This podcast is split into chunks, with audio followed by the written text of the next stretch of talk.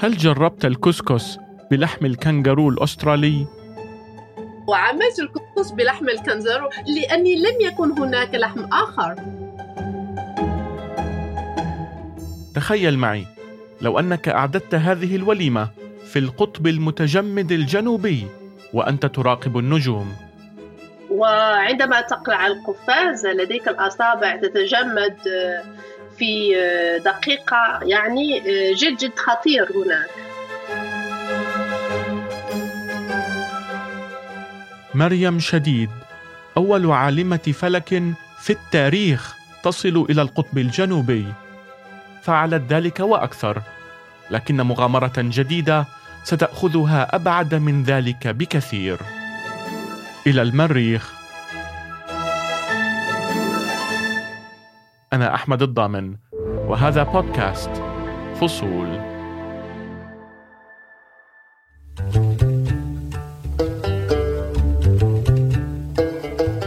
في حي درب السلطان الشعبي في الدار البيضاء في المغرب تولد مريم شديد ضمن عائلة محافظة وبسيطة عام 69 في القرن الماضي.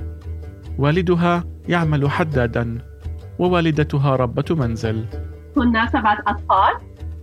وكنت رقم آه، ستة آه، أربع أولاد وثلاث فتيات. في عائلة مريم الفتيات يقمن بالأعمال المنزلية والمستقبل أمامهن تكوين عائلة وإنجاب الأطفال. لكن مريم جاءت بنظرة مختلفة. كنت أطرح دائما أسئلة. أزعج آه، العائلة والأساتذة في المدرسة بأسئلتي. أريد أن أفسر ماذا يجري في الطبيعة في السماء. لماذا النجوم تلمع؟ لماذا هناك تتابع الليل والنهار؟ شقيقها الأكبر مصطفى يلاحظ ولع مريم بالنجوم ويهديها في عيد ميلادها العاشر. كتابا سيغير حياتها. أخي مصطفى قد لاحظ ذلك حب الفضول عندي وأهداني كتاب في علم الفلك حول كواكب المجموعة الشمسية وهذا غير كل حياتي. تعلن لأسرتها في سن العاشرة بأنها ستصبح عالمة فلك.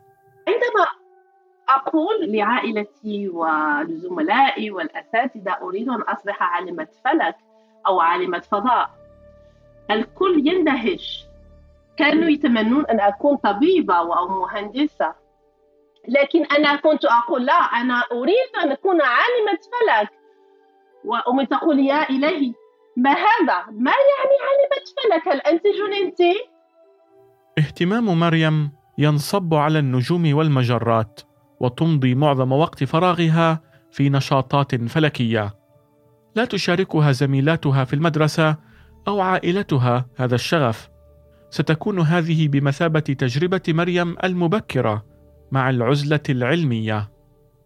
كنت جد مختلفة عن الآخرين في هذه الأسئلة في المدرسة وفي الإعدادية والثانوية. كنت جد مختلفة.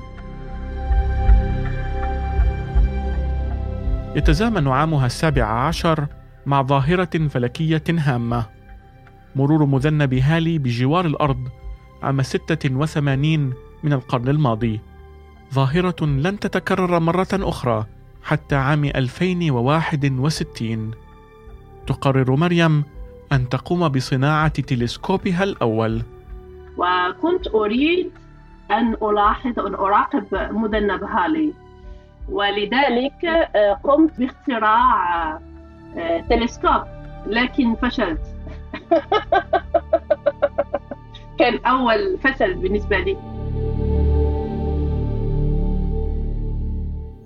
بعد تخرجها من المدرسة تصمم مريم على دراسة علم الفلك. لكن هذا التخصص ليس متوفرا في الجامعات المغربية. كنت أقول هذا لا يهم. سوف أعمل بكل جد هنا في الرياضيات والفيزياء. بعد حصولها على درجة البكالوريوس في المغرب تقرر مريم عام 92 أن الطريق الوحيد أمامها هو السفر للتخصص في علم الفلك.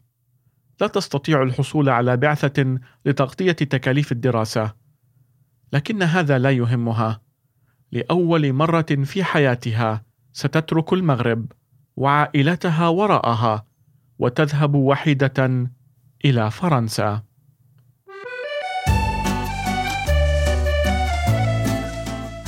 عندما ذهبت إلى فرنسا آه، غادرت عائلتي كنت لابد أن أعتمد على نفسي 200% إنه شيء ليس بالسهل أن تترك العائلة في عائلة جد آه، تقليدية ومحافظة يعني مغربية 100% يجب أن أتكيف مع أنماط الحياة الأوروبية. في فرنسا على مريم أن تدرس في النهار وتعمل في الليل كي تؤمن معيشتها.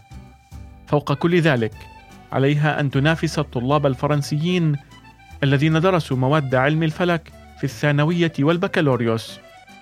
مواد لم تدرسها مريم من قبل. يجب أن يكون لي نفس المستوى مع هذا الطلبه في فرنسا لأن الطلبه هناك قد درسوا علم الفلك منذ منذ بدايتهم في الثانوية. كنت أشتغل بالليل وأدرس بالنهار. أعطي دروس خصوصية للتلامذه في الثانوية والإعدادية. عام 93 تحصل مريم على الماجستير بامتياز. رغم حصولها على المرتبة الأولى في الماجستير إلا أنها لم تستطع الحصول على بعثة للدكتوراه لأن البعثات في علم الفلك تمنح فقط للطلبة الفرنسيين. لكن مريم لم تكترث لذلك. بل وجدت تحديا آخر أصعب يقف أمام رغباتها العلمية. فهي لا تريد أن تدرس الدكتوراه في الجامعة كما يفعل بقية الطلبة بل أن تكون قريبة من الأحداث الكونية وأن تدرس الدكتوراه في أكبر مرصد وطني بفرنسا مرصد الأوت بروفونس خطوة لم يستطع الحصول عليها أي طالب دكتوراه من قبل العالم المسؤول عن المرصد يرفض طلبها مباشرة. قال لي أن أن هذا المرصد ليس للطلبة لأنه جد منعزل. قلت له أنا أريد أن أكون فقط مع النجوم ومع جميع علماء الفلك الذين يأتون إلى المرصد. وقلت له أني جد مولوعة بعلم الفلك. مرصد الأوت بروفونس في جنوب فرنسا. مرصد منعزل. تحيطه الغابات. أقرب قرية صغيرة تبعد عنه أكثر من ستة كيلومترات. مسافة طويلة على مريم التي ليس لديها سيارة. في هذا المرصد يعيش خمسة علماء في السنة في انعزال تام وهو غير مؤهل لاستقبال الطلاب. لذلك وجد المسؤول عن المرصد بأن طلب مريم لا يمكن قبوله. نريد أن نقوم باستخدام جميع هذه التلسكوبات التي حول في هذا المرصد. لكن أمام إلحاح مريم قرر أن يعطيها هذه الفرصة وقبل أيضا على عكس العادة أن يكون المشرف على أطروحتها للدكتوراه.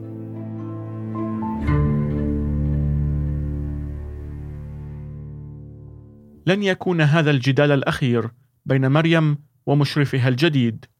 فهي مصممة على أن تختار نجمة بعينها لتمضي سنوات الدكتوراه الثلاث في دراستها بدلا عن دراسة عدة نجوم وأجرام سماوية كما جرت العادة مع طلاب الدكتوراه. كما أنها تريد أن تدرس نجمة معروفة أمضى علماء الفلك عقودا طويلة في دراستها منذ بداية القرن الماضي. النجمة هي آر آر لايري والتي تقع في كوكبة القيثارة وتبعد عنا ما يقارب 900 سنة ضوئية. خصائص هذه النجمة جعلها محط اهتمام علماء الفلك مما يجعل اكتشاف شيء جديد حولها امرا شديد الصعوبة. لكن وكالعادة أصرت مريم على رأيها. وهذه النجوم نسميها بشموع الكون. لأن هي التي آه، تحدد بس المسافات في الكون. ثلاث سنوات. ستقضيها مريم في عزلة صعبة. ليس فيها أي لحظة للتسلية. ووقتها كله تقضيه في الدراسة أو العمل. هذه العزلة أنا التي أخترتها. وكانت عزلة جيدة جدا لأنني كنت جد مركزة على أبحاثي 200% ليست هناك شاشة تلفزيون يمكن أن أرى أفلام. عندما تكون جد مشغول بالعمل لم يكن عندك الوقت لتفكر في التسلية أو التعب. تسلي نفسها على طريقتها. أسمع كثيرا موسيقى أحب كثيرا الموسيقى وأغني. حبي حكالي سمعني غنيني يا عيوني وتغزل فيا سمعني غنيني يا عيوني وتغزل أثناء بحثها تكتشف مريم أن النجمة التي قررت دراستها وأنواع النجوم القياسية الشبيهة تصدر موجات جاذبية تختلف عن الأشعة الكهرومغناطيسية التي تصدرها النجوم والأجرام السماوية الأخرى. هذه الموجات تبدو ضعيفة من منظورنا على الأرض ويصعب قياسها لكنها أيضا مهمة في مساعدة الإنسان على رؤية أجسام كونية قد تكون مظلمة لنا في البداية مثل الثقوب السوداء ولها فوائد أخرى كثيرة. هذا الاكتشاف لم يسبقها له أي عالم فلك. واكتشفت من خلال ذلك الموجات الصدمية على هذه النجمة. واكتشفت كثيرا من الظواهر الفيزيائية والكيماوية. إنجاز حققته مريم رغم أنها لم تنهي بعد أطروحتها للدكتوراه والتي حصلت عليها عام 1996 مع مرتبة الشرف.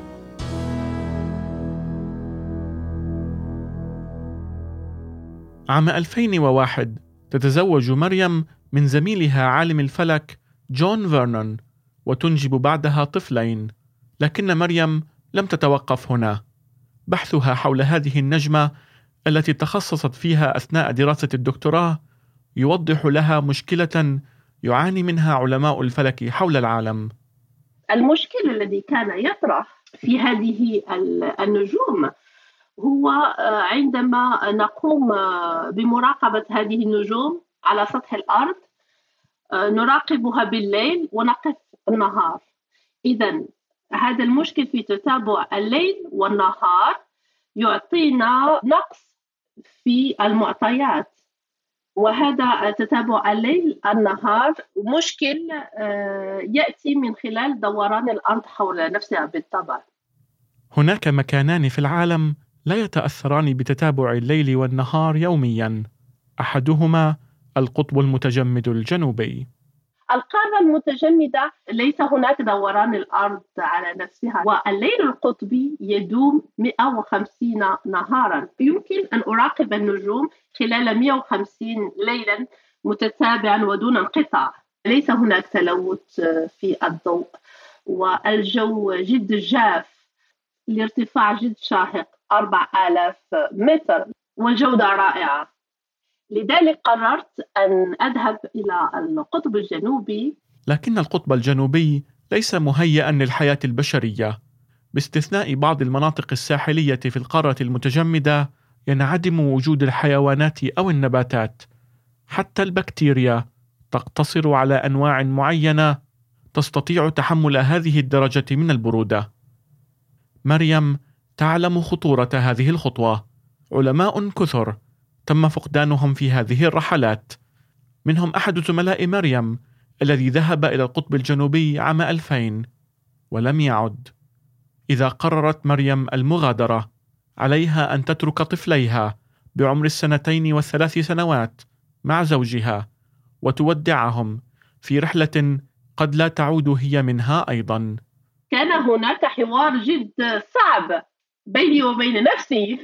لكن قلت لابد أن أكمل هذا البوزل وأعرف ماذا يحصل في هذه النجوم.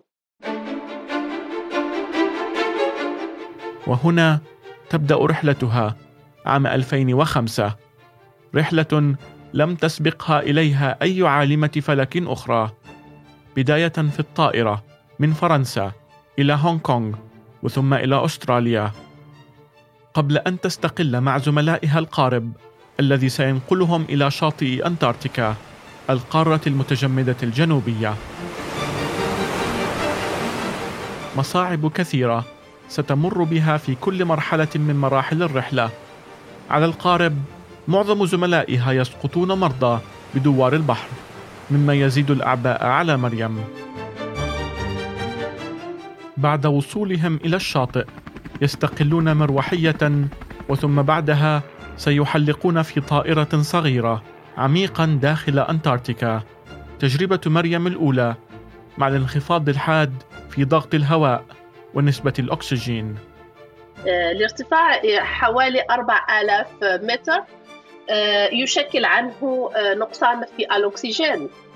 وهذا النقصان يشكل مشاكل متعددة في بالنسبة لصحة الإنسان في الدورة الدموية. وغير ذلك كل كل الجهود كانت متقلصة إلى 30% من المجهود العادي كأننا كنا في رحلة فضائية. بعد أن وصلوا إلى القاعدة الفرنسية المنعزلة وهم يعرفون أنهم لوحدهم وأن أحدا لا يستطيع إنقاذهم إذا وقعت أزمة وبدأت سلسلة جديدة من المخاطر. عمل مريم اليومي كان مخاطرة. كل يوم قد ينتهي بفقدان أصابع يديها. بالنسبة لي كعالمة فلك كانت جميع الأعمال التي أقوم بها في الخارج وكانت الأدوات كلها عبارة عن تلسكوبات وأدوات جد صغيرة ودقيقة وعبارة عن مرآة وبصريات بعض الأحيان أقلع القفاز. وعندما تقلع القفاز لديك الأصابع تتجمد في دقيقة يعني جد جد خطير هناك. كانت والله مدرسة للصبر لأن هناك الكل كل شيء كان ببطء يمر ببطء. كنا نمشي ببطء نشتغل ببطء بسبب نقص الأكسجين. وجاءت اللحظة التي ظنت فيها بأنها ستفقد كل شيء. تخرج كعادتها لتركب التلسكوب قبل أن يتغير الطقس فجأة. كان يهبط هذا السحاب ويغطي الأنظار ولا نرى أي شيء. يأتي مفاجأة ويغطي الأنظار. كنت خارجة لوحدي وتهت. عندما تركت آه، عائلتي المنزل آه، كنت أفكر دائما أنني ذهبت وربما لا أعود.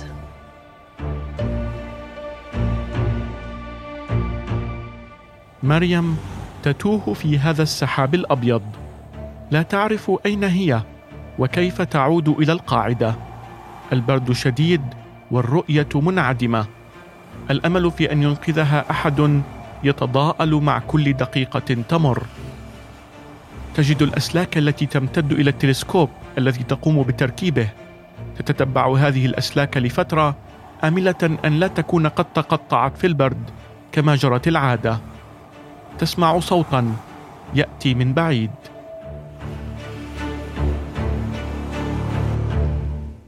إنه أحد زملائها والذي خرج ليبحث عنها.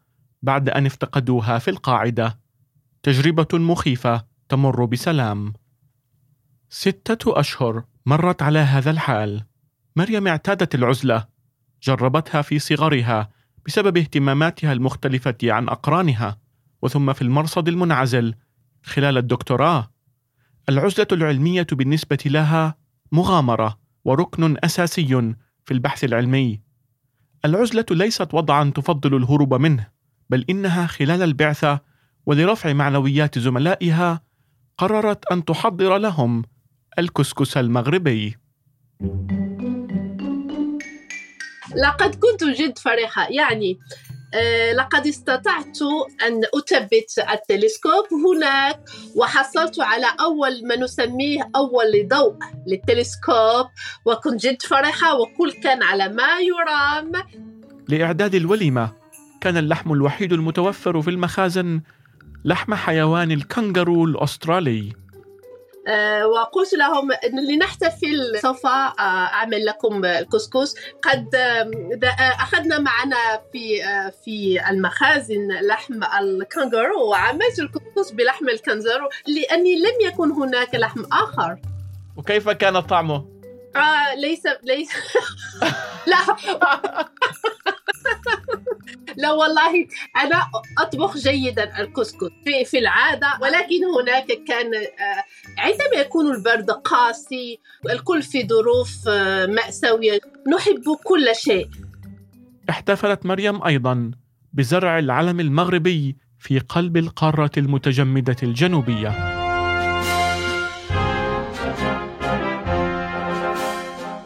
لأني أريد حينذاك أن أشرف المرأة المغربية. عندما كنت هناك فكرت إلى أمي إلى جدتي اللواتي لم يتركنا المنزل. يعني آه، نحن في عائلة تقليدية جدا عائلة مغربية تقليديا والمرأة لا تخرج آه، تبقى في المنزل. هذا العلم المغربي كرمز للوالدة ولجداتي ولكل الأمهات آه، المغربية.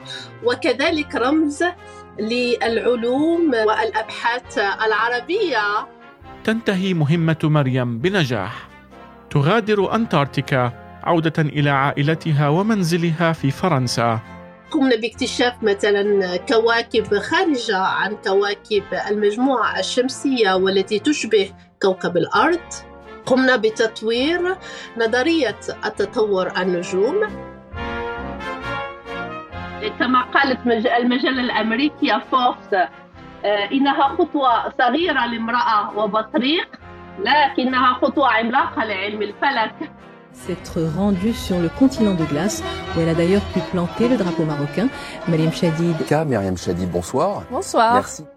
أنا الآن أعمل كنائبة رئيس للمنظمة العالمية لعلم الفلك.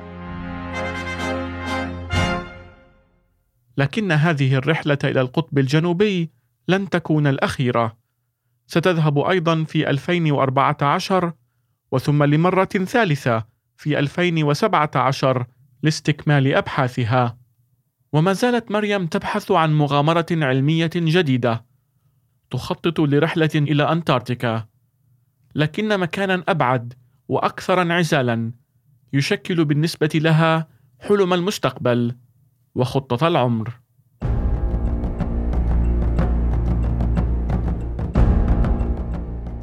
أريد أن أن أذهب بعيدا عن الأرض الآن، أن أخرج عن الجو الأرضي. هناك مشروع في الوكالة الأمريكية لنازا حول آه، رحلة إنسان إنسانية إلى كوكب المريخ. وهذا المشروع سوف يقوم إن شاء الله في أواخر الثلاثينات. الخطة في طورها الأول أن مريم ستذهب في رحلة في اتجاه واحد. ستغادر كوكب الأرض مودعة إياه إلى الأبد في رحلة لن تعود منها. مريم لم تأبه لذلك. هي مستعدة لهذه المغامرة الخطرة. لكن الأوضاع تغيرت. الخطة الآن تتضمن عودة إلى الأرض.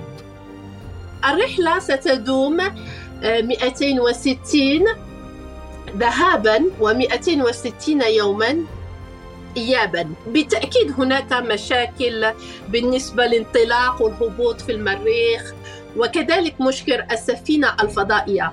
آه لماذا؟ لأن 260 يوما ذهابا أو إيابا هناك في السفينة الفضائية ستدوم وقتا طويلا وهناك مشكل في الجاذبية. الجاذبية ليست موجودة منعدمة.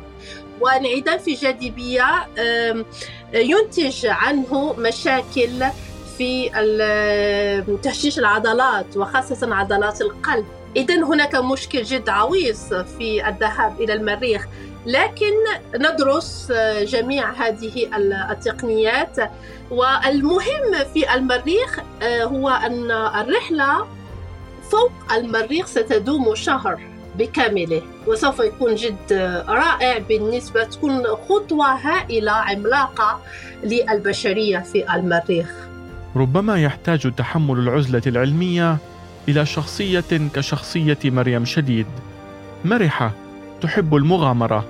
الذهاب إلى المريخ آه سوف يكون آه سوف أحسن أجمل شيء في حياتي كلها. أما أنا وبعد كل هذا الحماس في صوت مريم تلهمني قصتها لأذهب في مغامرة جديدة. ماذا عنك؟ هل أنت مستعد لتذهب إلى المريخ أيضا؟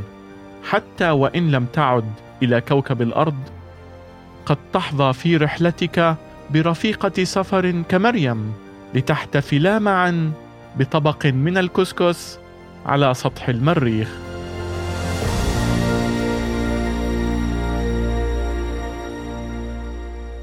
أنا أحمد الضامن وهذا بودكاست فصول نروي معا فصول الحكاية تابعونا على تطبيقات البودكاست أبل وجوجل وسبوتيفاي وساوند كلاود وعلى الحرة dot com.